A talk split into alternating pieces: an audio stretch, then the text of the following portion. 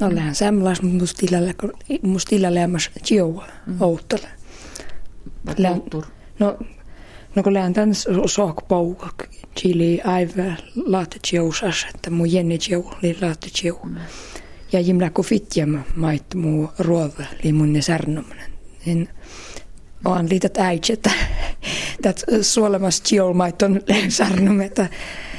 Tätä ilaa suomalaisen mun jäänepä, että haluan fitjät, mait mun ruoda särnu ja haluan mies vastit.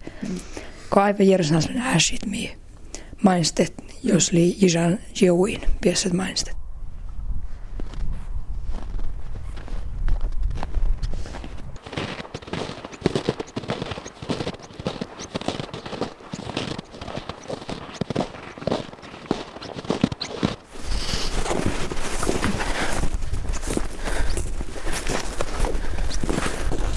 Mä pelkään, että mä just silleen yhtäkkiä vaan joo vyötäröön myöten tämän mikrofonin kanssa.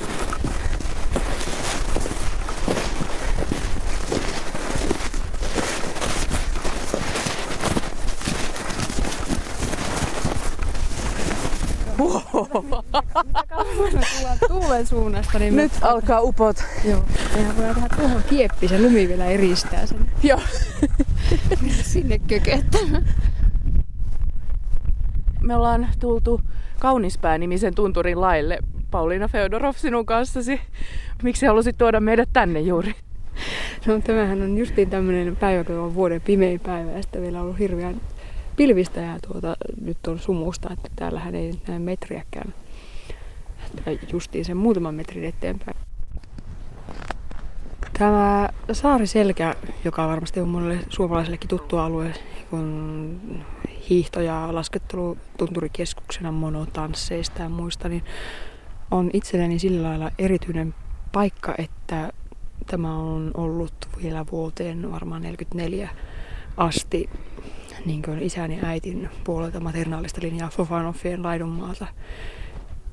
Niin kuin jokainen itseään kunnettava inarilainen on hirvittävän vaikea kriittinen suhde tuohon nykymatkailuun ja jotenkin on välillä ollut aika niin kuin aggressiivinenkin suhtautuminen siihen, mutta sitten niin kuin ohi kaiken sen neonvalon ja kaiken tämä, niin nämä ovat minun perinteisiä sukumaitani tai minun sukuni ja minun heimoni perinteisiä sukumaita.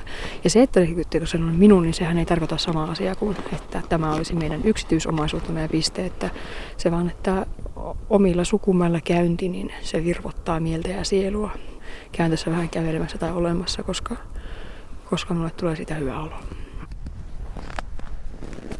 Nyt ei tosiaan paljon näy maisemaa, mutta jos leikitään, että nähdään, niin mitä kaikkia näkymiä tästä Kaunispään lailta avautuu silloin, kun ei ole sumua eikä näin hämärää?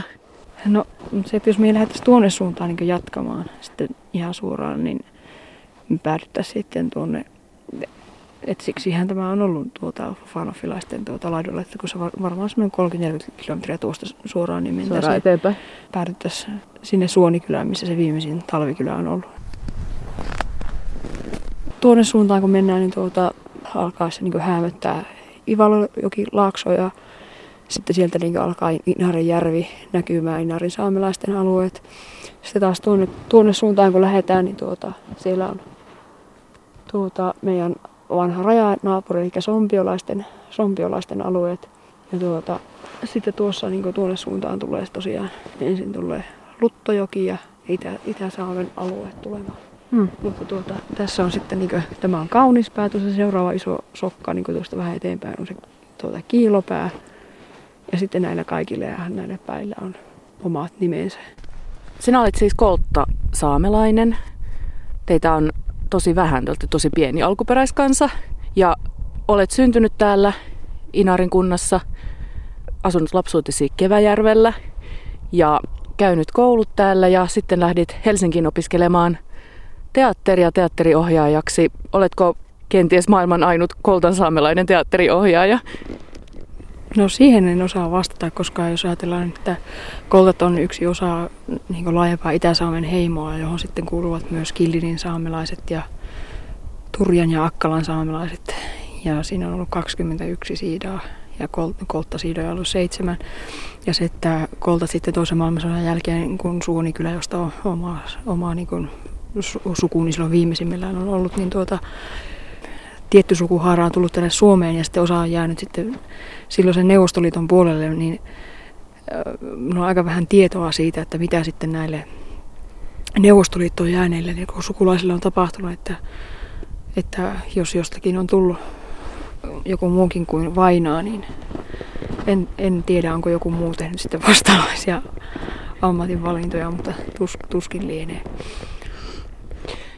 Olet useissa teattereissa tehnyt ohjauksia, puhutaan niistä vähän myöhemmin, mutta kerro ensin, että mitä sä parhaillaan puuhaat täällä Ivalon seudulla.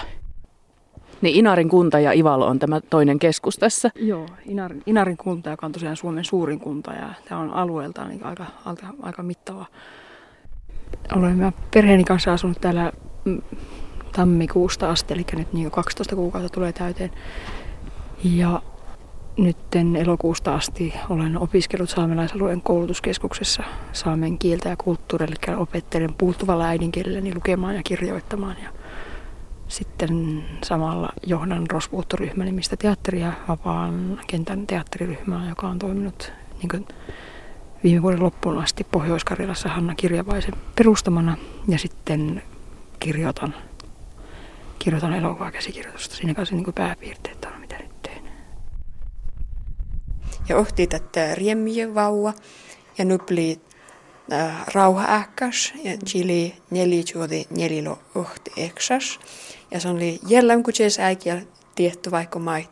Ja se oli aivan lähtösiusas hahmo. Ja se oli niin esiasteille ja vuosmos ja nyppöklass niin tarkoitettu. Ja tätä vauva-rimji, niin se oli lämmä täysam päivittiksus ja tsiopiosest. Ja Aanrasam, Gios, She ja sitten Nuortsam. Sinä olet Rospuuttoryhmän kanssa tehnyt juuri tällaisen kiertoesityksen 3 eri saamen kielellä, mitä Suomessa puhutaan. Miten se meni ja mistä siinä oli kysymys? No tosiaan minulla on 2 alle kouluikäistä tytärtä, jotka on aloittanut viime vuoden tammikuussa koltansaamen kielipesässä Ivalossa. Ja täällä on siis, täällä puhutaan tässä kunnassa, niin kuin Suomessa, on 3 virallista saamen kieltä. On pohjoissaame, inarinsaame ja koltansaame. Ja näistä kaikki on uhanalaisia ja vakavasti uhanalaisia, saamumisuhanalaisia. Näistä ovat niin inarinsaame ja koltansaame. Ja inarinsaamea on nyt niin voimakkaasti parikymmentä vuotta elvytetty ja siihen saatu niin kuin, ennen kaikkea niin kuin ansiokkaan kielipesätoiminnan ja niin kuin muutamien ihmisten aktiivisuuden varassa. Niin se kieli on lähtenyt tavallaan, puhutaan tämmöisestä inarinsaame renesanssista. Ja siinä niin kuin oleellisena asiana on ollut se, että tilanne on lähtenyt näin hyvin muuttumaan, niin on ollut se, että siihen kielityöhön on lähtenyt mukaan myös niin sanottuja umpisuomalaisia ihmisiä, vaikka ne sitten ollut inarinsaamelaisten puolisoita tai sitten niin suomalaisia, jotka ovat sitten halunneet laittaa lapsensa inarinsaamelaisen kielipesään. Niin kolttapuoli on sitten varmaan niin monesta syystä johtuen jäänyt kaikkein pisimmäksi aikaa retuperällä, että se niin kuin vakavasti sammumisuhanalainen kieli, niin se tarkoittaa sitä, että semmoisen jatkumon, että joku Suomen puolella oleva koltta, jonka äidinkieli olisi koltan saami niin, että hän olisi oppinut sen äidinkielenä sitä puhuvalta äidiltä tai isältä, niin se katsotaan, että se viimeinen sukupolvi, joka on syntynyt näin, on niin kuin vuodelta 70. Mä oon itse syntynyt 77, mun äidinkieli on suomi. Ja on sitten niin, että kielipesäjärjestelmä sitten, joka niin kuin toimi 90-luvulla Sevettijärvellä tämmöisenä kokeiluluonteisena, sai aikaan niin kuin tämmöistä merkittävää parantumista tilanteessa. On sitten muutama yksittäinen perhe, jotka ovat sitten niin kuin puhuneet sitten kolttaa lapsilleen, mutta semmoinen niin kuin laajamittainen niin kuin päätös, että tämä kieli tulee jatkumaan ja tämä kulttuuri tulee jatkumaan, niin sitä ei vaan niin kerta kaikkiaan ole kolttapuolella vielä tehty. Niin tässä tilanteessa sitten, kun omat tyttäreni alkoivat kielipesässä ja itse muutimme tänne, vaikka olen niin koko sen ajan kun kaupungissa ollut, niin toinen jalka on koko ajan ollut täällä ja sitten monenmoista täällä niin touhua, niin näitä kysymyksiä tosi aktiivisesti pyöritin, kun näyttelijä Laura Rämä otti minun yhteyttä ja sanoi, että hän haluaisi tulla tekemään tänne jonkun esityksen. Ja puhuimme tietenkin paljon niistä asioista, mitkä oli mielen päällä. Ja tästä kielen elvytyksestä, mikä on itselleni tosi hassu tilanne puhua kielen elvytyksestä, koska mä olen itse sitä kieletöntä sukupolvea ja sitten muistan joskus niin nuorempana ajatellen, että se juna niin meni jo, että minä en tule niin koskaan oppimaan saamea ja sitten myöskin se, että kun en tule koskaan oppimaan saamea, niin jään myös niin jotenkin puolittaiseksi myös suomen kanssa. Ei, se on minun äidinkieleni ja kyllä niin osaan suomea ihan varmasti ihan riittävän hyvin, mutta se ajatus siitä, että minä en voi syventyä siihen kieleen enää samalla lailla sen takia, koska jos minä syvennyn siihen kieleen, niin minä teen niin kuin hylkään ja rikon sitä puuttuvaa äidinkieltäni vastaan.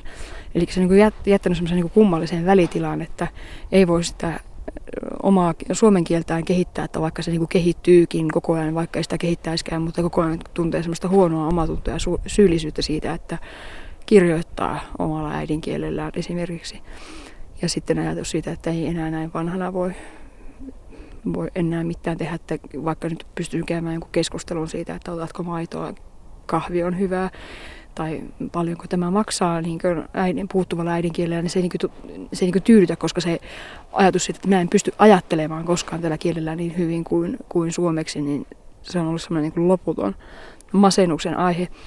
Niin sitten kun näitä kysymyksiä sitten jaariteltiin, tai minä jaarittelin ja Laura sitten kuunteli, niin hän tuumasi, että ne eikö olisi sitten järkeä, että tehtäisiin jotakin kielipesiä. Sitten me kehiteltiin tämmöinen taikapussi, josta kuuluu tämmöinen tarina kullakin 3 saamen kielellä. Niin se aihe oli se esityksen nimi oli Sukulaiset, ja se käsitteli niitä sukulaisuussuhteita, mitä erilaisten luontokappaleiden välillä on. Ja se niin kuin tavallaan kaikki siihen liittyvä asia niin kuin pohjaa oman kansani tai oman heimoni perinteisen tietoon. Meillä jännäitän tjaumähtöös tämän shahsäit. Mä oon uokam ja mä mulla kui outalla mähtäm tjertet tai uoket. Ja ihminen lähti tietämään vaihtaa, että on joo, mä tuossa pirra. Niin tätä oli aivan jönnässä liemassa täällä. Ja tätä sään taivu tuossa hommaa, että oli aivan osa maailma mun. Sä sanoit tuossa aikaisemmin, että et halua muistella, tai et näe mitään pointtia muistella kauheasti ikäviä asioita ja menneitä, mutta kyllä nyt kiinnostaa siis se, että kun sä olet syntynyt kuitenkin tällä alueella ja toinen vanhempi on ollut kolttasaamenkielinen, niin mistä se johtuu tai minkälainen tilanne se oli silloin lapsena sen kielen kanssa, että sä et silloin sitä oppinut? No siinä kohtaa haluan nyt korjata, että en ajattele todellakaan, että ei ole mitään pointsia niin kuin muistella menneitä, vaan mennään vaan eteenpäin, että minä jos kukaan muistelen koko ajan menneitä enkä pääse asioissa eteenpäin, mutta lähinnä tarkoittaa sitä, että kullekin keskustelulle on aikansa ja paikkansa. Ja se, että kun puhutaan niin sanottujen vähemmistöjen asioista, että määritellään, että tässä on tämä vähemmistö, niin sitten sitä halutaan niin kuin lähestyä hyvin ongelmakeskeisesti. Ja varsinkin sitten, kun on kyse alkuperäiskansasta ja alkuperäiskansan sisäisestä vähemmistöstä, niin halutaan lähestyä myös sitä kautta, että mitäs kaikki olette jo menettäneet ja tämän menetyksen äärellä, niin olette nyt niin kuolemaisellinen sukupuuttoon ja semmoinen niin viimeinen, lajinsa viimeisen niin leima, joka leimahtaa heti, niin että niin se on niin semmoinen niin kulma, mistä olen niin koko aikuiselämäni ja oikeastaan koko lapsuutenikin niin erilaisille tutkijoille ja toimittajille niin loihinut lausuen niin monta kertaa, että yksinkertaisesti se, että se on myöskin niin itseään todentavaa, että jos minä niin koko ajan niin puhun sitä, että miten hirvittävän raskasta on olla kolttasaamelainen ja miten hirvittävän väärin ymmärretty ja sorrettu ja me olemme olleet, emme ainoastaan tämän Suomessa, viimeisemmän Suomessa ole, vaan jos satoja vuosia sitä ennen, niin se myös jollakin lailla tuntuu, että se niin lukitsee ja predestinoi sen minun elämää, että mikään niin kuin ei voi olla muuta kuin suhteessa siihen. Et ennen oli niin kaikki paljon paremmin, mutta nyt ei niinku enää ole niinku mitään muuta. Et se, että kuitenkin kun omassa työssä koko ajan yritän niinku käsitellä ja puhua, ei pelkästään puhua, mutta niinku käsitellä niitä vaikeita asioita. Enkä tässä nyt tarkoita niinku pelkästään jotenkin niinku taiteellista työtä, vaikka se, että meidän yhdistys Saami Nuet niin järjestää Sevettijärvellä myös kolttasaamen kielipesätoimintaa. Et me yritetään niin kuin koko ajan, niin kuin, että no, joo, me tiedetään, että meillä on sammumisuhanalainen kieli ja meillä ei ole niin kuin koulutettuja kielityöntekijöitä ja kaikki on niin vaikea ja laadidaa, mutta silti se, että josko nyt kuitenkin niin yrittäisiin mennä vaan niin kuin eteenpäin. Ja sitten siihen liittyen, niin, että me ihan valtavasti koko ajan joudutaan niin kuin oman porukan kesken puhumaan niistä asioista, että miksi tämä on näin vaikeaa, puhumaan sitä.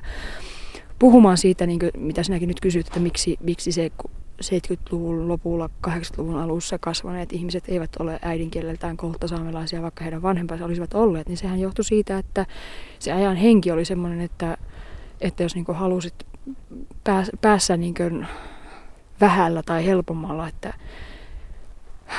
saisit olla niin kuin rauhassa, niin silloin piti yrittää olla niin kuin mahdollisimman hajuton mauton ja vähän, että niin kuin nouse mistään niin kuin esille, että niin kuin omien vanhempieni ikäpolvi on, isäni on joutunut, että hän ei ole niin kuin nimensä puolesta pystynyt mitenkään sulautumaan suomalaisväestön äidinkielessä, on ollut koltta, niin hän on saanut niin kovan kautta tuta sen, että olet niin kuin toisen niin kuin asteen kansalainen, niin se niin syvään hänen hakattu arvottomuuden tunte on saanut aikaansa, että hän on ajatellut, että hänen lapsensa pääsevät helpommalla sillä, että he ovat vahvasti suomenkielisiä ja pärjäävät tässä nykymaailmassa, osaavat lukea ja kirjoittaa ja sitten niin kuin, ovat osa nykyaikaa.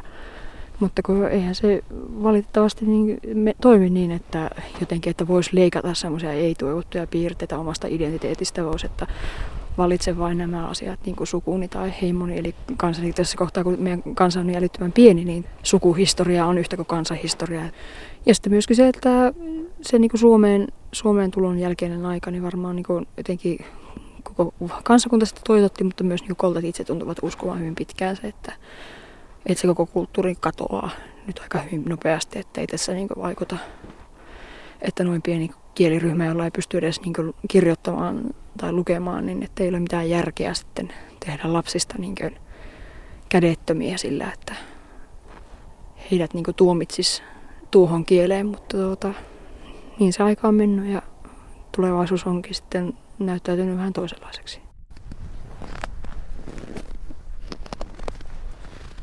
Minkälaisella tasolla sun oma koltansaame on tällä hetkellä, kun sä opiskelet sitä nyt parhaillaan?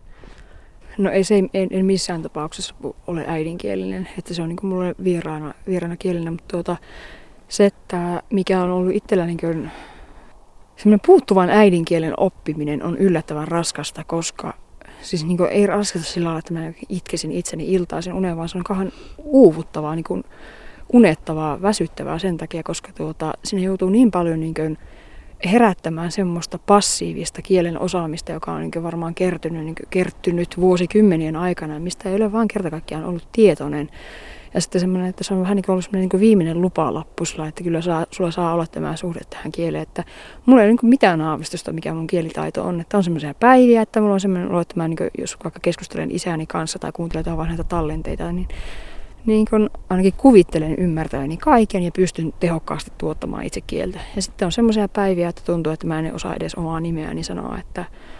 Ja se sitten niin vaihtelee niin kuin todella railakkaasti näiden tämän kahden akselin välillä. Mutta se, että olen varmaan jo niin kuin useamman vuoden ajan tavallaan niin kuin tajuamatta sitä edes itse niin kuin ajatellut saameksi tai ajatellut koltaksi tai semmoisella sekasaamella. Että kun olen pohjoissaamen ensin oppinut, niin se vaikuttaa sieltä niin kuin todella puskee sieltä päälle, mutta se, että miten se sitten eroaa sitä suomeksi ajattelusta, niin se taas niin kuin liittyy sitten siihen, että tämä ei ole nyt mitään kielitieteellistä jaottelua, koska ei ole aavistustakaan, mutta ajattelin itse tällä lailla, että saamen kieli tai saamen kielet, ne ovat paikalliskieliä, niin kuin paikkakieliä, ja se saameksi ajatteleminen on semmoista paikassa ajattelemista. Se on semmoista niin kuin paikassa ja paikan kanssa olemista ja ajattelemista, kun sillä kielellä ajattelee ja on. Sä puhut omille lapsillesi koltansaamea. Onko se sellainen, mitä nyt enemmän tapahtuu, että vanhemmat, jotka ovat itse jääneet, että ei ole enää äidinkieli, niin sitten kuitenkin haluavat siirtää omille lapsille? Joo, on. Ja sitten, mitä enemmän itse opin kieltä, niin sitä enemmän sitä pystyy lapsille puhumaan. Heidänkin kielitaito koko ajan niin kasvaa, että puhuneille pääsääntöisesti suomea ja sitten on ne tietyt asiat ja tietyt tapahtumat, missä puhutaan saamea, että puhun niin paljon saamea kuin osaan tällä hetkellä heille. Ja mun mielestä nyt jäppäs joukko, että meillä kouma pärnet kuehte kielitutje ja ohte pärnen kieli universiteetta huokam outal, niin sillä että nyt jännä os työjivuit hohsiem ja kun uudet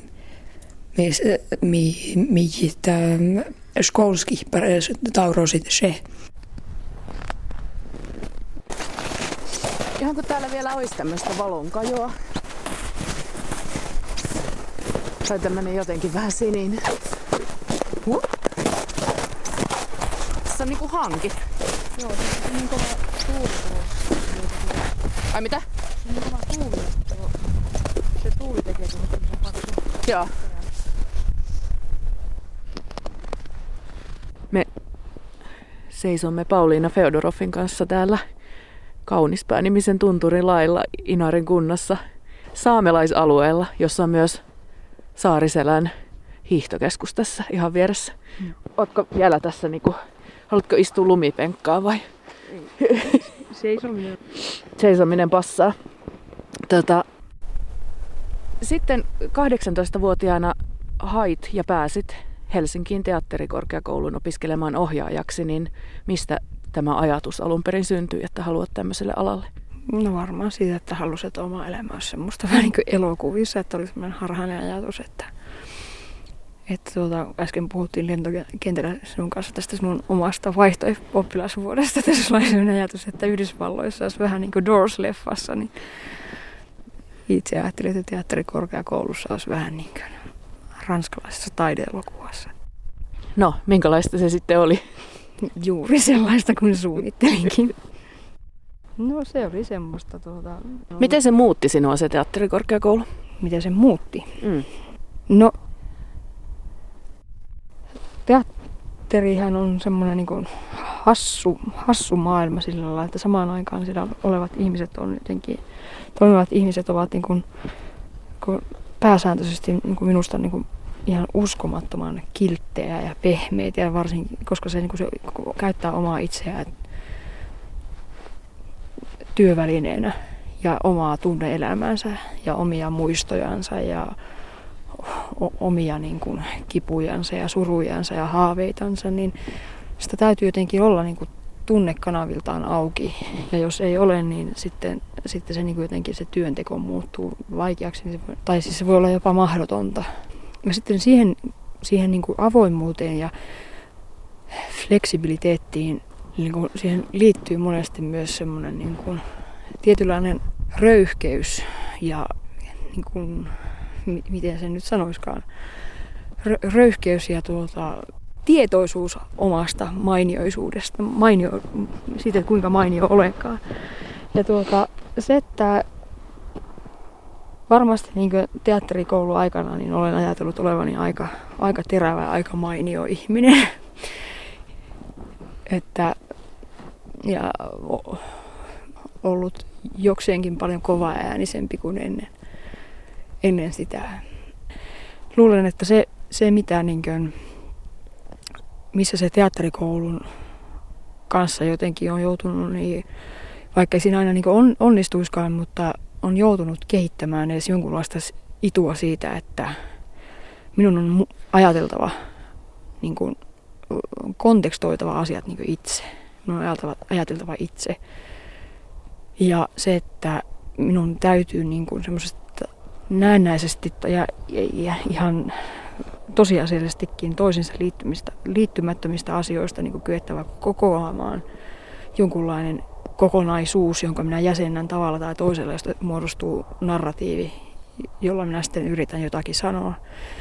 Ja sitten se, että kun heti sen koulun jälkeen niin päädyin mukaan, tai itse asiassa kouluaikana päädyin mukaan saamelaispolitiikkaan, niin se, että en minä ole missään niitä dramaturgisia työvälineitä tarvinnut niin paljon kuin alkuperäiskansapolitiikassa, kun pitää joku kampanja hoitaa, niin silloin ne lauseet ja raaman lain alaisuudet tai kohtauksen lain alaisuudet on niin kuin äärimmäisen kirkkaina ja terävinä mielessä. Mikä sulla oli se missio, kun sä lähit saamelaispolitiikkaan, tai miten sä siihen ajauduit sitten? Käytit sanaa ajauduit. Se on niin kuin ihan kirjaimellisesti ajaudun saamelaispolitiikkaan, että olin viettämässä burnout-vuotta täällä kotona. Ja sitten ajattelin mennä piristäytymään, kun olin niin väsyksissä, niin oli Kolttien kyläkokoukseen tullut kokouskutsu, että no menenpäs tuonne sitten. Ja siellä oli sitten yhtenä asiana, että piti valita edustaja, Kolttien kyläkokouksen edustaja maahan, veteen ja luonnonvaroihin liittyvään toimikuntaan, jonka tehtävä oli selvittää nämä edellä mainitut asiat, niiden suhde Suomen valtion kanssa, niin saamelaisten kanssa. Ja sitten siellä käytettiin niin hassuja puheenvuoroja siinä kokouksessa, että minä sitten siinä niin just tanssii susien kanssa elokuvan nähneenä, niin sitten sanon siellä niin kuin nokkavasti, että et hyvänen aika sentään, että mitäs täällä nyt höpissään, että eihän meillä ole saamelaisilla mitään niin tärkeää kuin maa, vesi ja luonnonvarat. Äiti maa. Niin sitten joku sitten sanoi, että no jos sinua kerran niin paljon kiinnostaa, niin mene sinä siihen komiteaan, ja sitten minä menin. Että näinkin voi käydä. Kolttien kyläkokous on siis tämä muinainen itsehallintoelin, joka kokoontuu edelleenkin, joka sitten aikanaan valitsi minut siinä kypsän 20 jonkun vuoden iässä edustamaan itseänsä siinä kohtaa, kun saamelaiset neuvottelivat Suomen valtion kanssa siitä, että kuinka suhteet maahan, veteen ja luonnonvaroihin tulisi järjestää. No, tämähän Pokka-toimikuntana tunnettiin tämä toimikunta nimeltä, koska sen puheenjohtaja oli Hannele Pokka. Niin ne, jotka tuntevat sitten aihetta ja sen historiaa, niin tietävät, että se työ epäonnistui, koska ketään osapuolta tyydyttävää ratkaisua ei saatu aikaan silloinkaan ja ei ole saatu sen jälkeenkään. Eli sehän tarkoittaa siis sitä, että Suomen valtion ja Saamen väliset suhteet ovat edelleenkin suhteessa siihen, että kenen nämä maat ovat, kuka näiden maiden käytöstä päättää, kuka näiden maiden ja vesien käytöstä päättää. Se on edelleenkin täysin niin kuin ratkaisematta. Saamelaisyhteiskunta on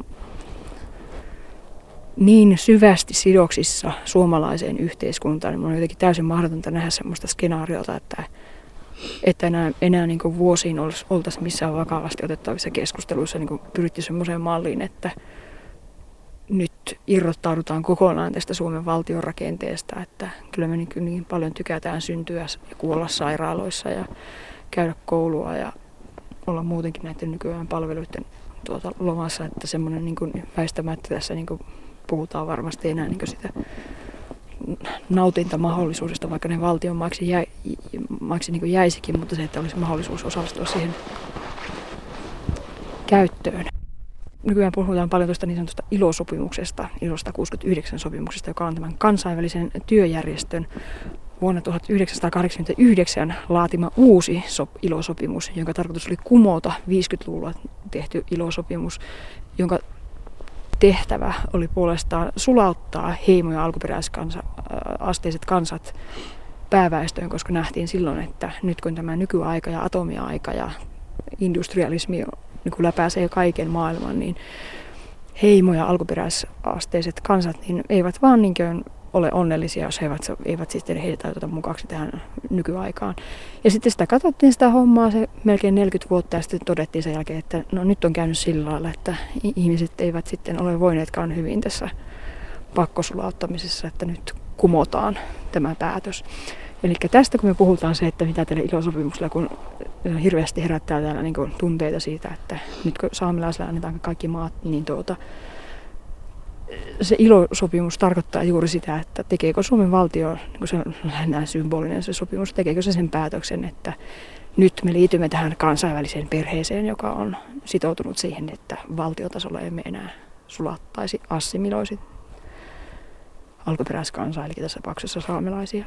Niin se, että mä nyt olin pitkän kauan kautta kertomus siihen, että miksi mä niin ajauduin siihen saamelaispolitiikkaan, oli se, että mä ajauduin siinä sattumalta, mutta sitten kun mä istuin siellä kokouksissa ja sitten tämä kaikki niin kuin data tavallaan kaatui päähän, että että tämä on siis ollut tietoinen päätös kansainvälisestä yhteisöstä, että halutaan tietyt kansat, tietyt kulttuurit käytännössä lakkauttaa, koska sitähän se sulauttaminen on, että teidän kieltä ei enää ole, teidän, niin kuin teidän omaa lakijärjestelmää ei enää ole, vaan nyt teille annetaan uudet, parhaassa tapauksessa uudet nimet, kokonaan uusi identiteetti, syvää pestään niin pois niistä aineksista, mistä te olette niin rakentuneet. Ja sitten kun se tavallaan on itse niin semmoisen assimilaation tuote, mutta kun sitä ei kukaan sanonut missään vaiheessa ääneen, vaan sitä puhutaan vain sillä, että tämä on nyt tämmöinen survival of the fittest, että no ne, että tämä on tämmöistä kulttuurievoluutiota ja vahvimmat kulttuurit niin menestyy ja sulla on nyt tämmöinen vähän paskamäihä siinä, että sä oot osa semmoista kulttuuria, joka on vaan sitten niin vähän heikompaa aineesta ja se ei niin kuin vaan kerta kaikkiaan nyt tässä nykyajassa enää niin enene.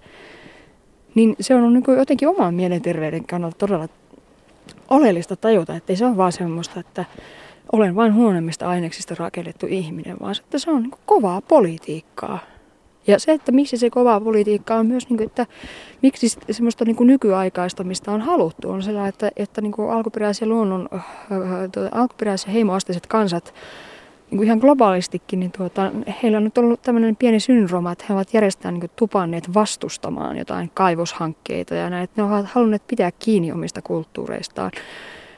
Niin sitten kun samaan aikaan, kun jollakin ne Mäkintoksenkin niin kuoret pitää jostakin se alumiini kaivaa ja jostakin se tantaali sinne virtapiireihin älypuhelimiin saa, niin sitä on sitten mentävä semmoiselle alueelle, kun jos ajatellaan, että kaivannaisteollisuutta on ollut Euroopassa niin kuin jo useita satoja vuosia, niin kaikki ne niin vanhat käytetyt varannot on jo niin kuin aika lailla niin kuin putsattu. Et se on niin kuin oma osa on olla niin kuin syntyä semmoiseen positioon, jossa on niin kuin semmoiset niin kuin valtion resurssilliset intressit niin kuin realisoituu. Ja sitten kun sitä ei puhuta ääneen semmoisena, että nyt sä oot niin kuin siirtomaa-alueella elävä ihminen. Ja sä oot osa semmoista kansaa, joka nyt teet on hirveän vähän ja teistä ei ole mitään niin kuin suurta hyötyä niin kuin laajemmalle ihmiskunnalle. Te olette köyhiä ja te ette niin kuin tuota mitään. Että jos te niin kuin niitä poronkin kisuroita niin hoidatte ja niin kuin kalanen jotenkin kapakalanen siitä niin kuin syöskentelette, että siinä ei niin kuin, sitä ei kerry semmoista pääomaa, josta syntyisi niin kuin ylijäämää. Niin sitten sitä vaan jotenkin semmoinen porukka niin ikävä kyllä vaan tulee niin sivuutetuksi. Ja se on vaan sitä, että näin se vaan niin on. Että sitä olisi voinut käydä sillä, että olisi voinut sitten itse syntyä vaikka jonkinlainen Rockefellerin sukuun, mutta ei päässyt käymään. Ja sitten niin oma kulma on täysin toisenlainen. Nyt täällä sammuivat tuon vieressä hiihtokeskuksen valot. Täällä on nyt ihan oikeasti alkaa tosi hämärää, me ei kohta nähdä edes toisiamme. Ja varsinkaan ei nähdä tuota hienoa maisemaa. Lumen ja taivaan raja näkyy, mutta ei näy revontulia esimerkiksi. Ei, niitä voisi tässä näkyä. Ei voi nähdä nyt, kun on tosiaan niin sumuusta. Ai niin, nyt on tää sumu. Joo. Totta.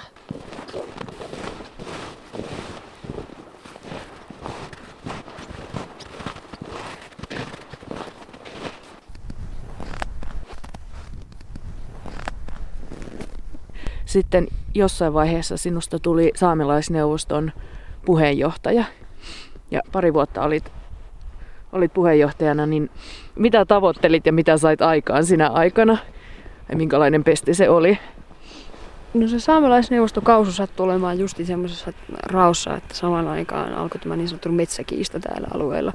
Eli Greenpeace perusti tänne, niin siinä näkymässä vaiheessa perusti tänne kaksi semmoista metsän pelastusasemaa, suojeluasemaa, ja Greenpeace tuli tänne saamelaisten poronhoitajien pyynnöstä, koska tuo Inarin järvi luo tänne tämmöisen niin kuin näin pohjoiselle alueelle poikkeuksellisen lämpimään havumetsävyöhykkeen. Ja sitten toisen maailmansodan jälkeen niin näitä metsiä on kopsuteltu. Kun nämä ovat niitä valtion maita, niin muistamme, kun äsken puhuimme, että kun ne silloin 70-luvulla muuttuivat yön yli ilman lainhuudetusta valtion maiksi, niin täältä on sitten toisen maailmansodan jälkeen niin kopsuteltu niitä metsiä Suomen sotakorvauksia maksamaan. Että siis ei pelkästään saamelaisalueella, mutta ihan tuonne niin Kemiin asti, niin Kemi-Tornion asti, täällä on siis hakattu ihan järkyttäviä määriä metsää pois, ja sitten, sitten kun sotakorvaukset on maksettua, niin selluteollisuus jäi nämä on mennyt sitten, niin sellaiset niin kuin ikimetsät ovat menneet sellumassaksi. Niistä on tehty paperia. Niin tämä on ollut sellainen asia, että kun on myös kasvanut siihen, että kaikki niin kuin, suorastaan vihaa niitä metsien hakkuita, koska niin kuin, ihmiset kuitenkin sen verran paljon täällä kalastaa ja marjastaa ja niin kuin, kulkee vielä metsissä ja sitten se, että sitä uutta aukkoa pukkaa koko ajan. Et pitäisi pystyä niin kuin, asiallisesti keskustelemaan, mutta se, että niin jotenkin kun se mettä hakataan ja rikotaan ja raiskataan sillä lailla, niin se on semmoinen, että tekee meille niinku huutaa ja kirkoa ja hyppiä ja pomppia sillä lailla, että sitä ei pysty niinku purkamaan mihinkään. Ja sitten menee tuollakin niinku metsähallitukselle sanomaan, että voisimmeko vaikuttaa teidän metsänhoitotapoihin, niin kuin tämä on minusta vähän huonoa. Että, niin se on niinku sellainen, että sitä on niinku kasvanut siihen, että sillä ei ole pystytty niinku tekemään yhtään mitään. Että ne poronhoitajat, jotka on yrittänyt metsähallitukselle siihen sanoa, että voisitte kuitenkin pikkusen eri lailla, että älkää vaikka äästäkö näitä hakkaamia ne metsiä, että kun se sitten se jäkälä menee rikki, niin siinä ei ollut minkäänlaista semmoista vuoropuhelua. Niin sitten siinä kohtaa, kun sitten tuossa Inarijärven ympärillä olevat poropaliskunnat on ollut siinä tilanteessa, että nyt kerta kaikkiaan niin laidunmaat loppuu, koska ei ole enää metsiä, niin he ovat sitten kutsunut Greenpeacen apuun. Ja sitten samaan aikaan itse päädyin sinne saamelaisneuvostoon. Niin sitten tavallaan semmoinen asia, mihin oli itse halunnut puuttua jo pitkään, mutta ei ollut mitään niin keinoja, niin se oli oma tarve ja sitten se, että se tilanteen muuttuminen, että tuommoinen kun vahva toimija tuli yhtäkkiä tänne, niin ne niin yhdistyivät. Ja sitten ruvettiin tekemään yhteistyötä ja sitten se, että mitkä sitten ne saavutukset oli, niin en todellakaan, eihän siinä oli niin montaa toimijaa, että se niin kuin luonnonsuojelijärjestöjen yhteenliittyvä. Siinä on ollut niin iso porukka mukana, plus että sitä on ollut vain niin yksi toimija niin muiden joukossa. Mutta siinä tullaan taas, että se tarve, mikä sillä kampanjalla niin minun oli se nimenomaan niin dramaturgin tarve, että olin toimin siinä kampanjassa tavallaan dramaturgina. Ja sehän johti sitten täysin muiden ihmisten kuin omaan pontevuuteni ansiosta siihen lopulta, että metsähallitus teki sitten kaikkia näiden metsäpaliskuntien kanssa sopimukset ja tuli se niin sanottu metsärauha. Se oli semmoista aikaa sitten, kampanjointiaikaa.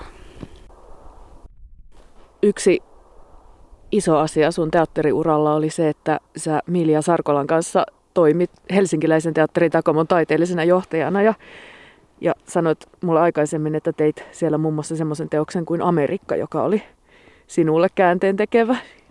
Mikä siinä oli niin tärkeä asia sinulle?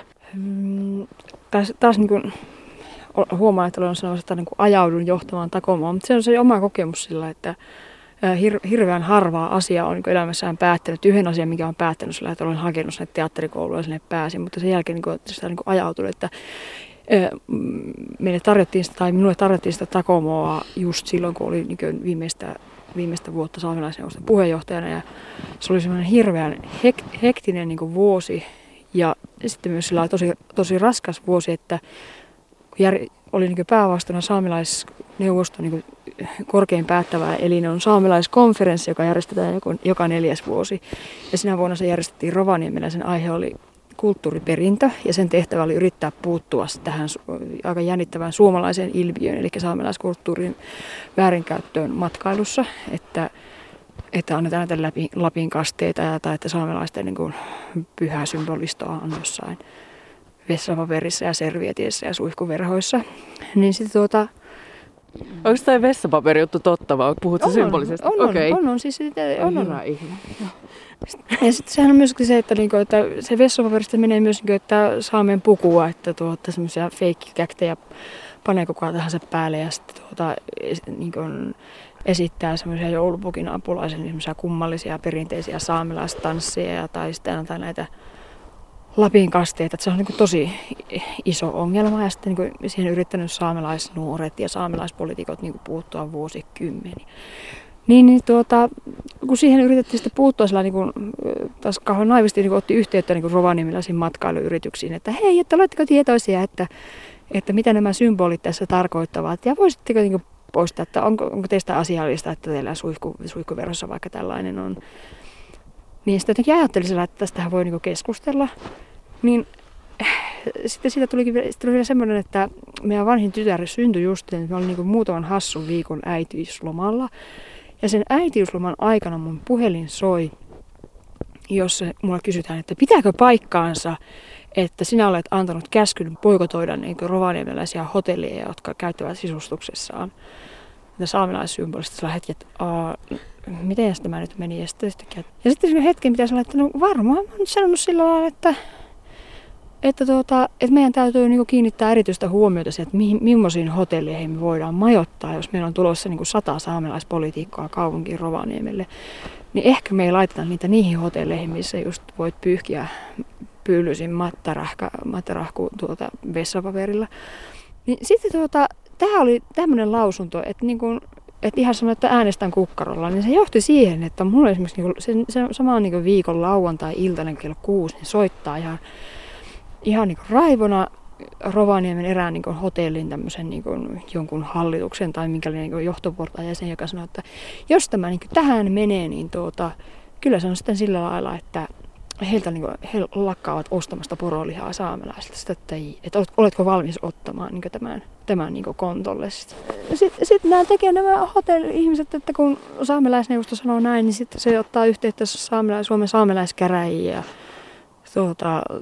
sanoo saman asian, että nyt se porolihan osto loppuu ja sitten saamelaiskäräjien hallituksessa nyt on poromiehiä, niin sitten yhtäkkiä meillä oli se tilanne, että saamelaiskäräjät sanoo toista ja saamelaisneuvosto sanoo toista ja saamelaiskäräjät sanoo siinä tilanteessa, että saamelaisneuvosto ei voi lausua näistä symboleista yhtään mitään, koska niitä on muidenkin niin kuin siperialaisten kansojen käytössä, niin että saamelaisneuvosto ei voi niin kuin ottaa yksin oikeudella tämmöistä kulmaa, että he niin kuin laususivat yksin, että saamelaisneuvosto ei omista näitä symboleja, niin me ei voida sitten niin kuin kieltää ketään niistä käyttämästä. Ja sitten toinen kulma oli vielä, että tämä saamelainen muinaisuskohan on jo kuollut, että nämä symbolit joskus ovat olleet pyhiä, niin se ei ole kenellekään loukkaavaa, jos niitä nykyään käytetäänkin tällä lailla. Eli se nyt lähinnä, niin kuin, palaan tähän siksi, että se kertoo lähinnä sitä, että jos niin kuin, että miten vähän sitä keskustelua niin kuin siedetään. Niin ja sitten samaan aikaan, kun sitten oli se kuolankampanjat ja ne metsäkampanjat ja kaikki kampanjat, ja sitä oli niin sillä lailla väsynyt, sitä oli niin superväsynyt, ja se ajatus siitä, että olisi semmoista niin kuin yksinkertaista ja selkeää, että olisi jossain mustassa laatikossa tekemässä teatterissa. Se alkoi tuntua semmoiselta suorastaan niin kuin lomalta. Ja sitten hirveän viisasta on sitten just ajatella näin, että menenpä vähän lepäämään tuollaisen vapaan teatterin, pienen teatterin johtamisen. Että vielä kun se niin kuin ajatellaan, että jos on pääkaupunkiseudulla oleva vapaa teatteri, niin niittenhän pitäisi olla se niin kuin uuden taiteen, kunnianhimoisen taiteen jotenkin niin kuin mekkoja, jotka niin kuin puolet vähemmillä resursseilla kuin isot tekevät 3 kertaa kiinnostavampia esityksiä. Että sitten niin semmoisen menit lomalle sitten. Niin, se on ojasta allikkoon tajus, että tämä homma ei toimi näin, että tämä on tosi semmoinen, niin kuin, että jos ei ole jotakin uutta ja kiinnostavaa niin kuin lyö tiskiin, niin sitten voi sanoa, että soromnoo. Mutta se, että mistä niin kuin sanoin sinulle aikaisemmin, että mikä oli käänteen tekevää, niin sitten se, että suhteessa siihen, että kun oli päätynyt siinä niin kuin poliittisessa, alkuperäiskansan poliittisessa työssään niin semmoisiin niin itselleen pelottaviin tilanteisiin, että joutuu sanomaan eri toimijoille, että ei, ja sitten ottamaan vastaan se, että sen jälkeen et olekaan kiva ihminen, koska ihmisiähän ostetaan niin myös semmoisella ihan niinkin helpolla asialla kuin sosiaalisella hyväksynnällä. Se voi joskus niin riittää. Niin sitten niin kuin, että joku semmoinen niin oma suhde siihen teatterikouluun, kun sanoin äsken, että sulla on semmoista röyhkeää aikaa niin, ja semmoista mainiota aikaa, niin sitä kahden sellaisen sinisilmäisesti, niin kuin, että no minäpä teen nyt sitten, kun tänne Helsinkiin on tultu nyt takaisin ja tällä Takomossa ollaan, niin että minäpä teen tämmöisen että yritän kertoa niin kuin alkuperäiskansan johtajan tarinan, että mennään niin kuin jääkaudelta niin kuin tähän päivään.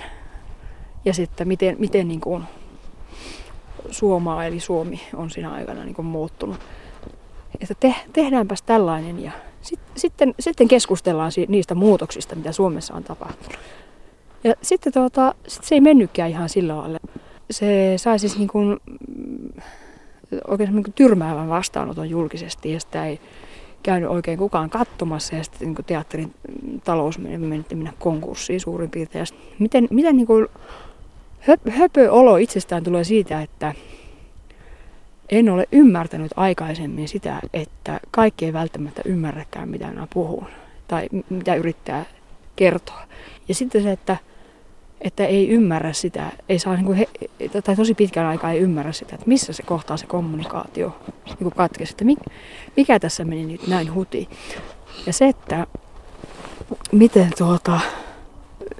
mikä on niin kuin kaikki tavallaan niin ollut häpeällisintä, että miten niin kuin surulliseksi siitä tulee, miten niin kuin pitkäksi aikaa semmoinen niin kuin kaikkivoipaisuus ja semmoinen, joka kuitenkin että pystyy tekemään paljon asioita, se vaatii tietynlaista, että kaikki onnistuu, että ei keskitytä ongelmia siihen, että miten semmoinen kaikkivoipaisuus yhtäkkiä loppuu ja semmoinen, että kaikki on mahdollista ja kaikki on auki, niin se menee niin kuin kiinni.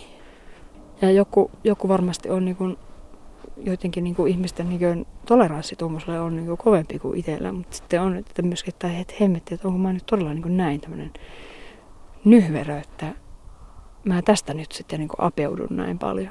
Mutta näin siinä niin kuin vaan kävi. Ja sitten ennen kaikkea niin kuin siitä, että niin kuin tuntui siltä, että se ei ole pelkästään se julkisen vastaanoton, mutta myös sen työryhmän sisällä, että se kuiluu sen asian kanssa, mitä yrittää niin kuin, selostaa ilman, että koko ajan pehmentää, niin kuin kääntää ja kaventaa ja yksinkertaistuttaa. Ja sitten se, että miten se otetaan vastaan, että se vaan, niin kuin, se vaan syvenee ja levenee. Niin se niin kuin johtaa just siihen tilanteeseen, että okei, että tämä on se minun positioni maailmassa, että minä voin olla niin kuin aihe, mutta minä voin olla itse tekijä. Että minä voin niin kuin olla se yksinäinen, viimeinen, riutuva saamelainen jossakin, mutta se, että älä nyt vaan niin kuin luule, että sä voisit alkaa, tai niin kuin jotenkin sanoa, että ohittamaan nämä kaikki tämmöiset, että mikä on se, niin kuin se slotti, minkä sisällä sä saat tulla. Ymmärränkö mä nyt oikein, tai musta kuulostaa, että sä koet, että sun on helpompi ehkä taiteen kautta tehdä sitä itseilmaisua täällä Lapissa kuin esimerkiksi Helsingissä, mikä nyt olisi ollut sellainen normaali kehityskulku, että ihminen lähtee Helsinkiin tekemään ja jää sille tielleen. No siis että yksinkertaisuudessa mä niin näen, että kukaan kaipaisi ja tarvitsisi mun tekemiä esityksiä yhtään mihinkään Helsingissä. Mutta täällä se, että mä teen jonkun esityksen niin kielipesiin, niin mä näen sen heti suoraan, että tällä on tarve ja kaipuu. Ja silloin se pointti ei enää ole se, että oliko se jotenkin niin kuin, miten uskomattoman niin kuin sykähdyttävä käänne taidehistorian niin kuin, sivuilla. Vaan se, että se on niin suora se, että nyt todellisuus muuttuu tässä hetkessä, että nyt niin kuin joku asia vahvistuu, kun me sitä vähän niin kuin yhdessä vahvistetaan niin kuin tällä esityksen välineellä, että me mennään nyt tuohon suuntaan. Tai sitten sama homma siinä metsäkampanjassa, mistä puhuttiin vähän aikaisemmin, että jos minun dramaturgin taitoja niin tarvitaan semmoiseen asiaan, niin sitten se, että se antaa niin suurta mielihyvää siitä, että pystyy vaikuttamaan omaan valitsemaan todellisuuteensa. Mulla on niin kauhean vähän niin semmoisia niin taiteen sisäisiä ambitioita, mutta mulla on todella paljon ambitioita yrittää vaikuttaa suoraan omaan todellisuuteeni. Et mua niin kiinnostaa se, että niin kuin, miten paljon pystyy vaikuttamaan omaan elämän piiriinsä ja miten pystyisi tekemään omasta elämästään niin hyvän kuin mahdollista. Ja se, että tässä, niin kuin, koska tosissaan omassa niin kuin elämänpiirissä, omassa suku- ja kansanhistoriassa on tapahtunut asioita, jotka niin kuin sanoo aikaa, että se elämä ei välttämättä aina ole ollut niin onnellista, että miten pystyisi niin kuin, siitäkin huolimatta että, niin korjaamaan sen, mikä on niin kuin pielessä ja voimaan paremmin, niin se, että on se sitten teatteri tai elokuva tai joku mikä tahansa muu väline, ne on nimenomaan niin kuin välineitä sille. Ja sitten semmoinen, että ehkä se, että tajuaminen sille, että ne eivät ole, kaikki eivät ajattele taidetta noin. Että taide välttämättä jollekin taiteella ei ole välineellinen arvo, vaan sillä voi olla itseisarvo. Ja ennen kaikkea sitä katsotaan asioita esteettisestä näkökulmasta. Ja sitten se, että tullaan tietoiseksi siitä, että noin mä en voi toimia. Ja silloin Että tämä on tietenkin raakajakoa, että varmasti myös niin kuin suomalaistenkin taiteilijoiden joukossa on ihmisiä, jotka niin kuin rakentavat omaan työnsä toisin, mutta ne, että kun sanoit, että minä olen ehkä niin kuin maailman ainoa kolttosaamelainen ohjaaja, en tiedä onko näin, mutta sen tiedän, että jotenkin semmoisia niin kuin alkuperäiskansakollegoja ei jotenkin pilviin pimein ole. Niin se, että kuitenkin niin kuin toivoisi, että olisi joku, jonka mallia katsoa edestä, niin sitten niin on itselleni on hirvittävän tärkeää sitä niin kuin muiden taiteiden lajien sisältä, on sitten kirjallisuudesta tai musiikista. Niin kuin itseäni vanhemmat alkuperäiskansataiteilijat ja heidän työhönsä niin kuin tutustuminen, että miten he ovat niin kuin ratkaisseet sen niin kuin nykyajan oman kulttuurin murroksen plus sitten sen välineen välisen niin kuin ristiriidan. Niin, että mitä se kulttuuri on, että se on ainakin kieltä, ja sitten jos kieli on olemassa, niin se on jotenkin selvä merkki, että ainakin se ei ole täysin kadonnut tai sulautunut ihan näkymättömäksi. Mutta mikä sun semmoinen toive on, että mitä kolttasaamelaisille tapahtuisi tulevaisuudessa? No muistan vaan, että olen joskus kysynyt isoenoltani Elias Fofanoffilta nuorena tyttönä, kun olen mennyt tiitterinä kyselemään kaikkia asioita, että miten tämä homma toimii, olen kysynyt Eliakselta, että Elias, että mikä on ollut vanhastaan tämmöinen niin kuin kolttien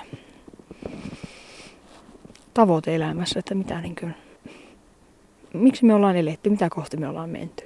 Elias on vastannut siihen, että tärkeintä kolttien elämässä on elon jääminen. Ja sitten minä kysyn, että no millä keinoista elon jäämistä, niin kuin, että miten se niin kuin tapahtuu. Eli se vastasi erilaisilla elinkeinoilla. Ja se oli musta aika lailla niin kaiken kattava. Että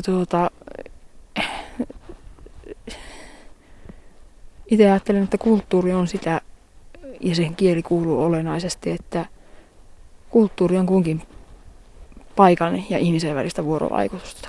Ja se, että kun äsken puhuin aikaisemmin niistä paikkakielistä, niin sehän sisältää sen ajatuksen, että sen paikankin kanssa pystyy kommunikoimaan, koska se paikka on itsessään tietoisuuden omaava.